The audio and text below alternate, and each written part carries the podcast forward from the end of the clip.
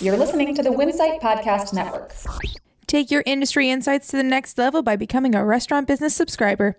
Go to restaurantbusinessonline.com, click on the blue subscribe button in the upper right hand corner, enter promo code PODCAST23, that's P O D C A S T 23, to get your first month of RB Basic for free. After promo period, current rates apply.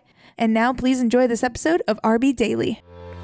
Chick fil A is adding hundreds of new mobile ordering lanes.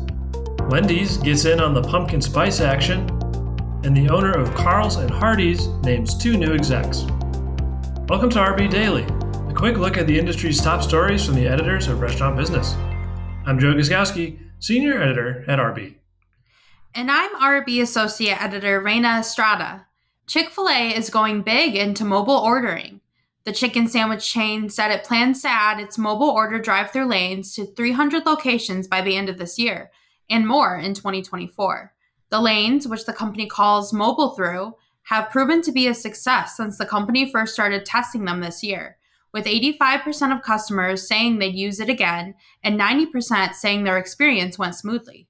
Chick fil A has been pushing mobile ordering more as of late and believes the mobile lanes will ease congestion in its drive throughs while improving experience for mobile customers.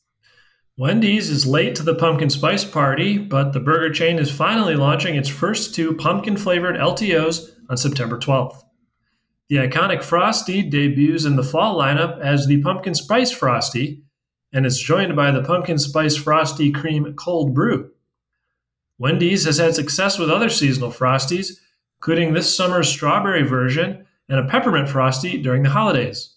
Special deals on the LTOs are in store for those signed up for delivery with Uber One and dine in customers who have Wendy's Frosty Boo Book filled with coupons for freebies. The owner of Carl's Jr. and Hardee's restaurants have a pair of new executives. CKE Restaurants named former Cracker Barrel executive Jennifer Tate CMO, and former Yum Brands executive Mike Lenahan was named CFO. The two will report to Max Wetzel, who was named CEO of CKE in May. They all will be tasked with improving results at the chains, notably at Hardee's, which has struggled for much of the past several years. Velvet Taco has a new CFO. The Dallas based chain has brought in William Davenport, former CFO of Topgolf, and before that, he spent 13 years with Brinker International, leading finance divisions for Maggiano's before moving on to Chili's and on the border.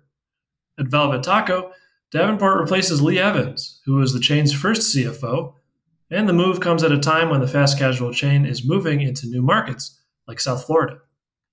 Celebrity chef John Tesar has parted ways with the Laguna Cliffs Marriott Resort and Spa in Southern California following an incident earlier this summer.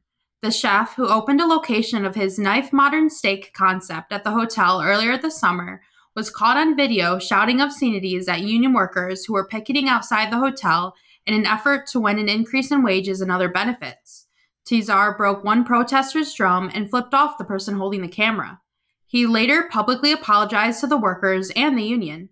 In a statement, hotel officials said the split was mutual and the restaurant, which is still open, will be rebranded later this year. And that should do it for today's episode of RB Daily. Tune in every weekday on Spotify, Apple Podcasts, or wherever you get your podcasts. I'm Joe Guszkowski. And I'm Reina Estrada. Have a great day.